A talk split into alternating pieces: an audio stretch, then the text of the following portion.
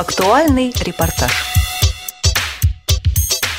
В мае 2012 года в Москве прошли международная выставка реабилитационного оборудования и технологий «Интеграция. Жизнь общества» и четвертая конференция «Равные права. Равные возможности». В течение трех дней посетители и специалисты смогли получить подробную информацию о различных средствах и методиках реабилитации, принять участие в деловых программах и отдохнуть во время культурных и спортивных мероприятий. В этом выпуске актуального репортажа мы остановимся на двух наиболее интересных и обсуждаемых на выставке и конференции темах тифлокомментирования и технических средствах реабилитации инвалидов по зрению. Слово генеральному директору компании «Тифловоз» Леониду Цветкову. Совсем недавно у меня были представители Федерального бюро медико-социальной экспертизы. К сожалению, вот те проблемы, которые мы обсуждали, именно касающиеся инвалидов по зрению, Федеральное бюро практически не занимается. Они отделались практически программой реабилитации и отдали на откуп или центрам социального обслуживания, ресурсным центрам. Кстати, если вы обратите внимание на ресурсный центр, стенд, который представлен, и ресурсный центр на Новостаповской, дом номер 6, который находится, возглавляет доктор наук, профессор, уважаемый человек, я его очень хорошо знаю, Владислав Францович Прикулс. Он говорит, что берите в свои руки и давайте нам эту продукцию. Но кто будет это делать за бесплатно? Наверное, никто это не будет делать. Там представлены только практически коляски и частично представил Нусрет Элита Групп. По-моему, там только один комплекс. Все, больше там ничего нет. То есть незрячими инвалидами никто в этой области уже в Москве не занимается. Я не говорю о других, о периферии. Следующая проблема, касающаяся регионального уровня. Там тоже есть свои перечни и та же самая история. По сути дела, как в регионе, так и на федеральном уровне добавлено к тому перечню, который есть на федеральном уровне по техническим средствам реабилитации. Но те же аукционы и торги, которые проходят в регионах, тоже технические условия делаются совсем наспех, неаккуратно и не привязаны к инвалиду по зрению. Я уже неоднократно на форумах и на международных на таких выступал, в частности в Новосибирске, в Академгородке на форуме по ориентированию, что давно пора создать какую-то организацию, которая могла бы взять на себя. Это касается, если глухих то организация специалистов глухих. Слепые, организация, которая владеет и отличает бройлеры от брайля. К сожалению, такие, постоянно такие вещи сталкиваемся мы. Поэтому вот эта проблема, которую необходимо решать. Совсем недавно, я так понимаю, в Государственной Думе, это информация от Олега Николаевича Смолина, рассматривался вопрос, э, ну, предварительно, естественно, вместе с э, Министерством по социальным вопросам и здравоохранения социальным вопросам о перехождении на сертификацию, то есть выдачу инвалиду сертификата. Но где инвалид, находящийся в Якутске, от города Якутск, допустим, за 500-700 километров, найдет и посмотрит то, что ему нужно. Выдать денежный сертификат – это мало того, надо выдать то, что инвалиду подходит. В частности, мы пытались это сделать вот на базе нашего предприятия – организовали постоянно действующую выставку. Она существует уже много лет. На сегодняшний день более 150 наименований технических средств реабилитации по следующим разделам представлены. Это средства ориентирования, информационная техника, э, учебная тифлотехника, бытовая тифлотехника и оптические средства реабилитации. Здесь в последнее время, ну, практически мы со всеми оптическими заводами России напрямую заключили договора. Это и Красногорский, и Вологодский оптико-механический, Казанский оптико-механический завод, Лыткаринский, Загорский, э, прошу прощения, Сергиев-Посадский э, оптико-механический завод. И, в принципе, проблема подбора вот, оптики, она значительно сложнее, чем подобрать очки. И, к сожалению, когда мы задавали этот вопрос профессору Егоровой, это институт Гельмгольца, она подтвердила, что сегодня оптикометрию никто практически не занимается на профессиональном уровне. И последняя проблема, о которой я хотел сказать. Сегодня, к сожалению, никто в России не хочет производить технические средства реабилитации. Как говорят, за что боролись, на то и напоролись. Рынок, он определяет все – если раньше в системе Всероссийского общества слепых было более 200 предприятий, сейчас осталось чуть больше 150. Из них только 4 предприятия, ой, я боюсь сказать так слово, производят, пытаются производить технические средства реабилитации. Я их назову поименно. Это Московское производственное объединение электротехника, это порядка 12 наименований они производят, начиная от кубика буквы, шеститочие брайлевское, трости для слепых. К сожалению, качество не очень высокого, но другого, к сожалению, нет. То, что предлагают другие организации импортные, они практически ну, на, в пять раз дороже. Действительно, в сфере реабилитации инвалидов по зрению много проблем. Решить их пытаются несколько компаний, давно известных на рынке тифлотехники. К примеру, упомянутая «Элита Групп». О том, какие технические средства сейчас пользуются наибольшим спросом и какова их цена, в интервью редактору радио ВОЗ Елене Колосенцевой рассказывает ведущий специалист «Элиты Групп» Олег Шевкун. Наша компания на этой выставке впервые. В прошлом году мы не были на этой выставке, а сейчас мы представляем здесь а, технику для незрячих, слабовидящих людей.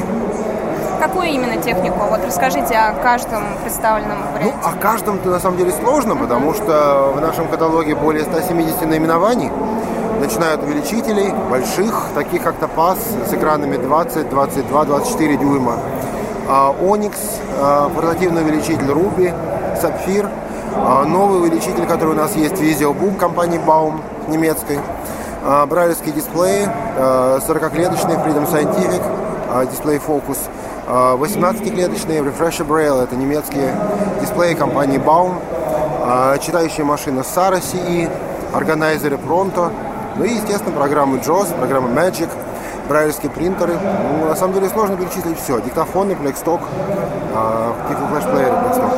Ну, Нашего производства есть что-нибудь?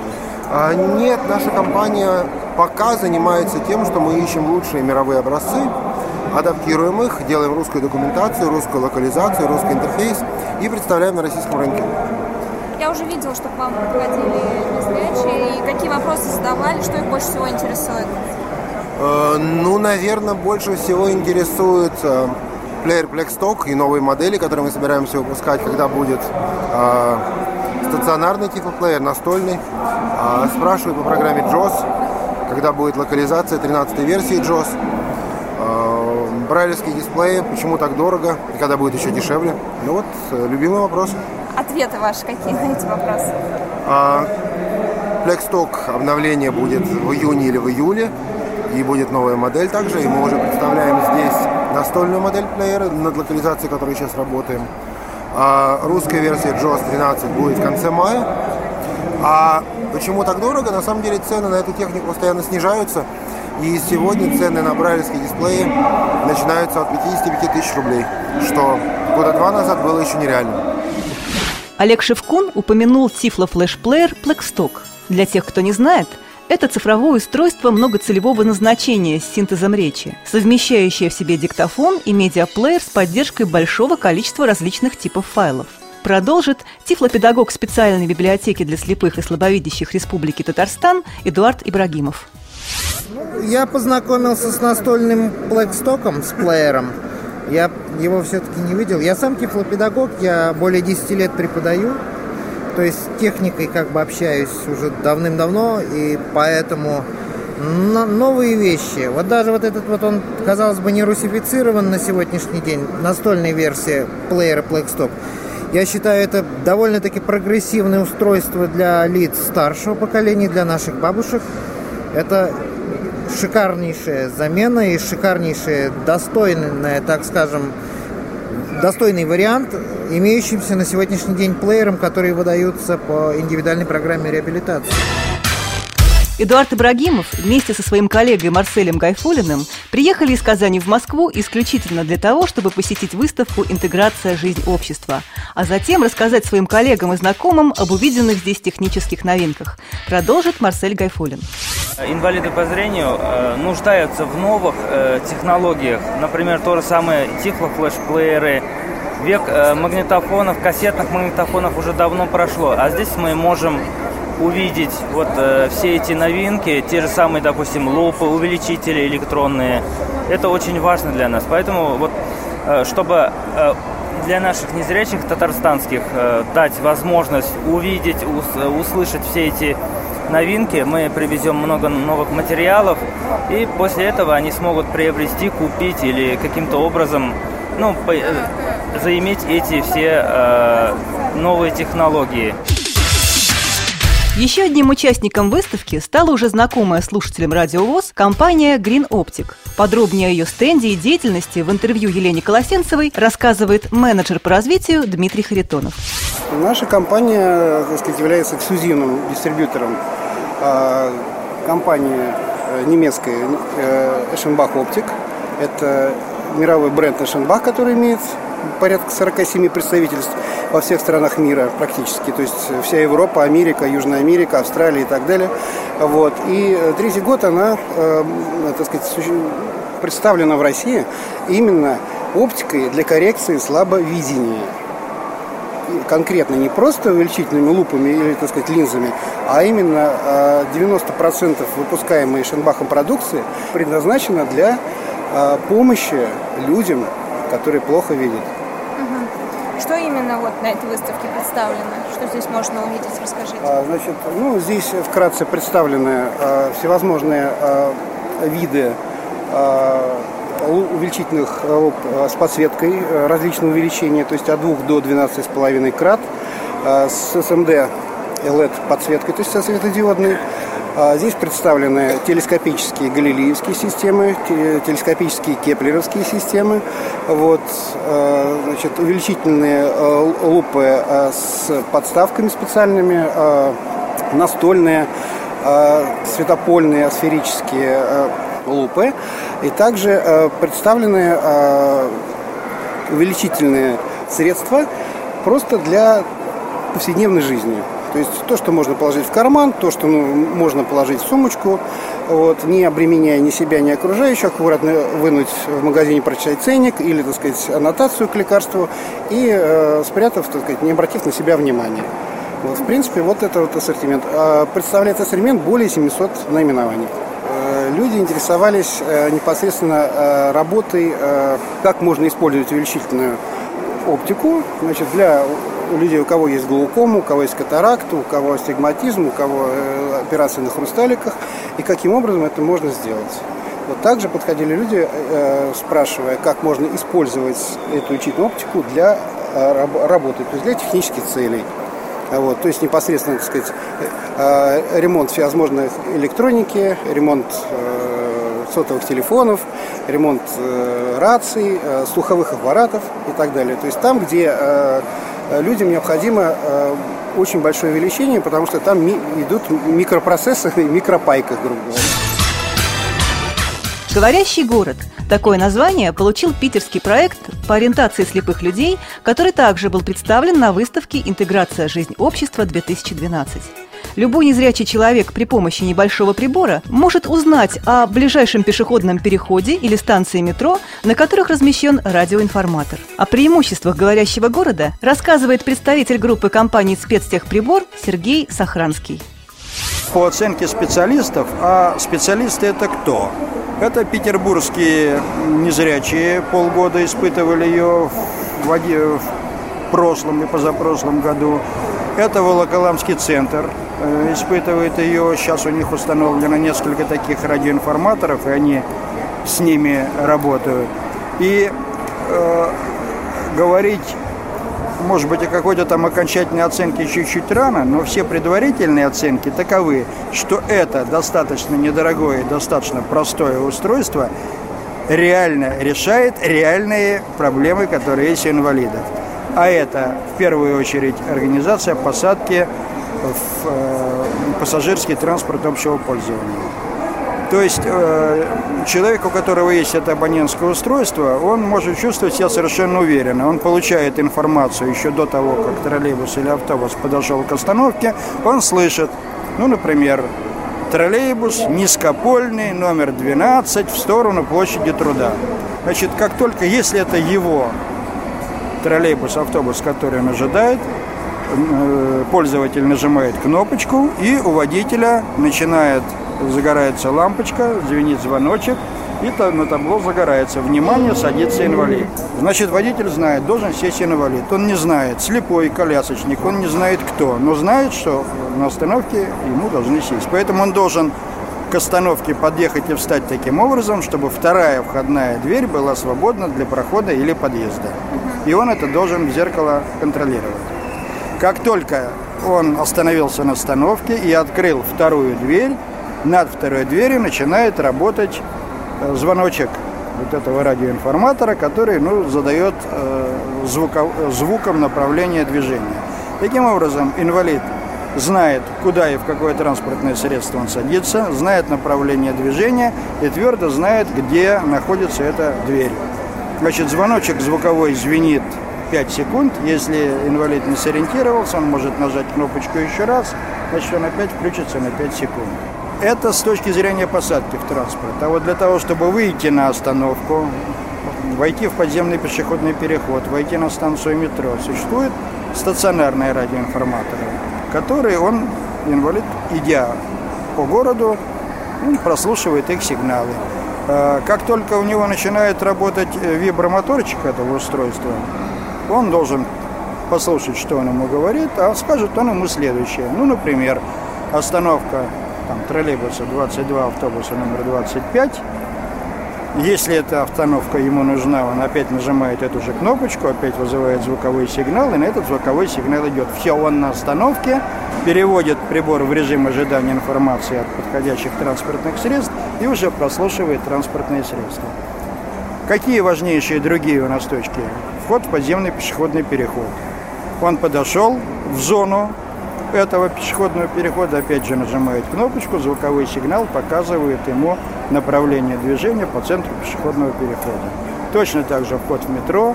В метро планируется два таких информатора. Один на входе в метро, второй у контролера. На сегодняшний день это все-таки единичные экземпляры. Э, реально внедрение этой системы началось только в Петербурге. 85 троллейбусов, 15 автобусов ходят э, по городу, оборудованные транспортными радиоинформаторами. И вот сейчас э, приступают к раздаче навигационных индивидуальных устройств э, пользователям слепым. Некоторый дисбаланс есть. 300 у нас абонентских устройств, а троллейбусов и автобусов всего 100. Для того, чтобы петербургские инвалиды почувствовали и заметили какой-то эффект для себя, но нужно, чтобы, по крайней мере, единиц 500 транспорта в Петербурге работали на основных маршрутах, где э, незрячие пользователи находятся. Это места на производство, места компактного проживания. В общем, мы так прикидывали с товарищами из э, Петербургского, из Петербургской региональной организации, что вот на, если 300 штук мы выдадим, то как минимум 500 единиц транспорта должно забегать. В зной и в мороз шутку серьез. С вами всегда Радио ВОЗ.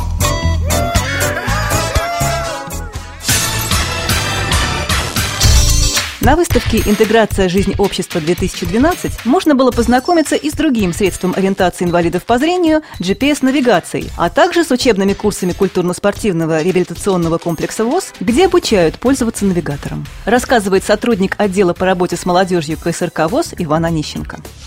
Представляли э, наш баннер КСРК, представляли фильмы, представляли э, место студента, обучающегося по курсу GPS-навигации. Это и конструктор маршрута, и ноутбук с брайль-дисплеем, и комплект, собственно, GPS-навигации, приемник с телефоном, со смартфоном. Э, также различные молодежные проекты, проекты, которые вообще проводит КСРК.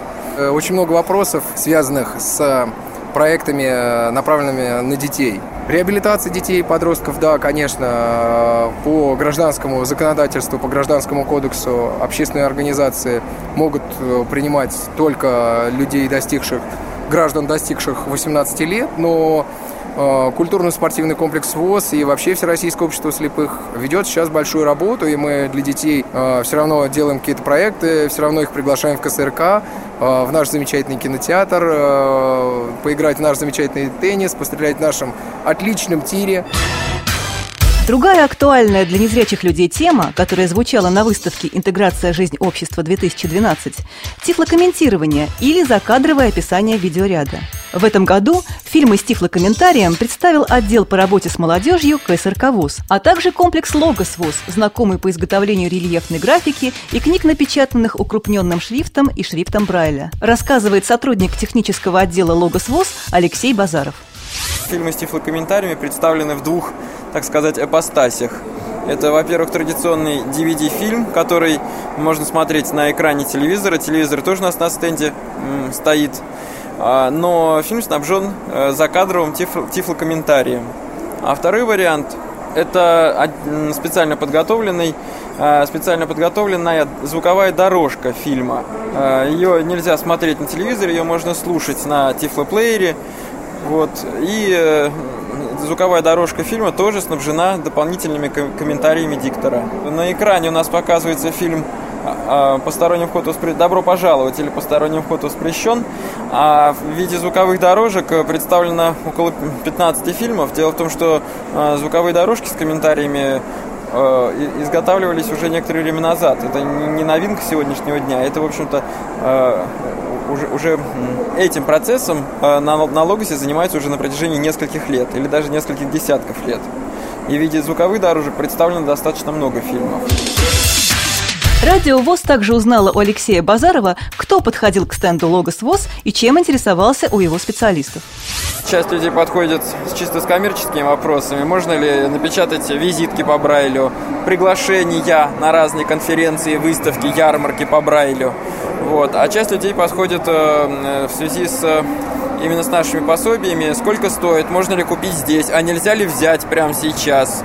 Вот, очень расстраиваются, когда говорим, что надо связываться с нашим э, руководством, с нашим соответствующим отделом на Логосе. В числе таких замечательных своего рода посетителей, это были, во-первых, школьники из первого московского интерната, это приходили э, отдельно приходили слабовидящие, незрячие дети с родителями, или, скажем так, родители с детьми приходили. И что меня немножко удивило и порадовало, скажем так, приезжали слабослышащие, слабовидящие дети из интерната, который находится в Сергиевом Посаде. Специальный интернат для, слабовид... для незрячих и слабослышащих детей. Вот. Надо сказать, что группа, которая приходила, э, там детишки достаточно хорошо и разговаривают, и слышат, с ними можно было общаться. Вот. И с некоторые с небольшим, будем говорить, подглядом. Вот. С ним было две, э, два сопровождающих, два взрослых человека. Вот. И они с большим интересом смотрели вот рельефные картинки, которые представлены на стенде Логоса. Рельефные картинки, посвященные русским народным сказкам, э, видам транспорта, животным, азбука рельефная и так далее. Рельефные картинки у них вызвали очень большой интерес. Среди еще интересных гостей можно отметить, э, приходила сотрудник э, ну, будем говорить, Сочинской Олимпиады. Так, я точно не знаю должность этой женщины. Вот, она спрашивала, нельзя ли напечатать рельефный план а, а, олимпийских сооружений и спрашивала, нельзя ли напечатать таблички а, шрифтом Брайля для я точно не знаю, для какого именно учреждения, но ее интересовали таблички на двери учреждения. Специфика Логоса заключается в том, что э, Логос ни, никогда не выпускает большие тиражи своей продукции, любого видов из своей продукции. И э, по каждому э, наименованию из нашего каталога э, необходимо заключать отдельный договор, необходимо уточнить подробности. Кроме того, когда речь идет об изготовлении нового э, пособия или да, даже о новых табличках, все равно необходимо уточнить, какие таблички нужны. Она очень удивилась, говорит, а что, нельзя просто прийти и купить? Вот. Э, я говорю, конечно же, нельзя, по очевидной причине. В разных учреждениях а, разные двери, разные кабинеты. Где-то называется кабинет директора, где-то называется приемная для посетителей. Кроме того, имеет, э, играет роль размер таблички, играет роль э, печатать ли табличку на прозрачном пластике или на матовом. Если табличку можно напечатать на прозрачном пластике, то под рельефную табличку можно поместить плоскопечатную табличку с таким же текстом, напечатанным э, крупным э, шрифтом, э, крупным чернильным шрифтом. Вот и так далее. Все эти тонкости надо обговаривать при заключении каждого конкретного договора, при оформлении каждого конкретного заказа. В рамках выставки «Интеграция. Жизнь общества-2012» при участии региональной общественной организации инвалидов «Перспектива» состоялся международный кинофестиваль о жизни людей с инвалидностью «Кино без барьеров», во время которого фильмы сопровождались субтитрами, сурдопереводом, а также тифлокомментарием. Подготовкой дикторов, описывающих для незрячих людей видеоряд, занимался Институт профессиональной реабилитации и подготовки персонала Всероссийского общества слепых «Реакомп». Он также организовал специальный показ картины Андрея Звягинцева «Елена» с тифлокомментарием, о чем в интервью «Радио ВОЗ» рассказал генеральный директор института Сергей Ваншин. У нас направлений деятельности, как известно, много, но мы представили три основных в этом году. Во-первых, наша совместная разработка с ипотекологос – это тифлокомментирование. Я являюсь автором разработки российской концепции тифлокомментирования и занимаюсь этой проблемой активно с 2002 года. Вот мы интенсивнейшим образом внедряем принципы тифлокомментирования э, в сферу реабилитации. Ну, по крайней мере, с таким расчетом, чтобы эта услуга достигла того же уровня, какой имеет сегодня жестовый перевод, субтитрирование для глухих. Так вот, помимо тифлокомментирования, мы еще представляем кое-что относительно ориентировки в открытом пространстве. То есть у нас на стенде выложены три варианта рельефных плиток, тактильных наземных указателей. Наш институт является разработчиком ГОСТа, на основе которого эти плитки должны укладываться. В данном случае в скобочках замечу, что не наша вина, что есть много безголовых э, прорабов, которые кладут это с каких хочешь позиций, кроме тифлологических. Ну и третье направление – это информатика. У нас на стенде представлена компьютерная техника, которая дает возможность слепым работать э, с помощью тактильного дисплея и с помощью синтезатора речи, выходить в интернет и так далее. В частности, завтра планируется на нашей базе провести демонстративный открытый урок по курсу информатики со старшеклассниками из первого интерната из Москвы. В целом, значит, э, направление социокультурной реабилитации средствами искусства и культуры мы будем представлять на специальном круглом столе, который в рамках конференции будет проходить на этой выставке, на этой конференции. Там мы посмотрим, что такое тифлокомментирование, как оно проводится за рубежом, в особенности в Германии, и посмотрим, что есть нового интересного в отношении обслуживания инвалидов в музеях. Ну и э, должен еще отметить, что нашими заботами создаются возможности организовать тифлокомментирование э, шестого международного кинофестиваля «Кино без барьеров». Надо отметить, что тема реабилитации людей с нарушением зрения на выставке «Интеграция. Жизнь общества-2012» была представлена намного шире, чем год назад. Открыто обсуждались преимущества и недостатки той или иной тифлотехники. Громче заговорили о необходимости тифлокомментирования. Наконец, порадовало общее количество экспонентов, занятых в интеграции слепых и слабовидящих людей в общество. Если так пойдет и дальше, то, возможно, проблемы, о которых в самом начале нашего репортажа говорил директор компании «Тифловоз» Леонид Цветков, со временем исчезнут. Программу подготовили Елена Колосенцева и Анна Пак. С вами была Мария Ильинская. До встречи в эфире «Радио ВОЗ».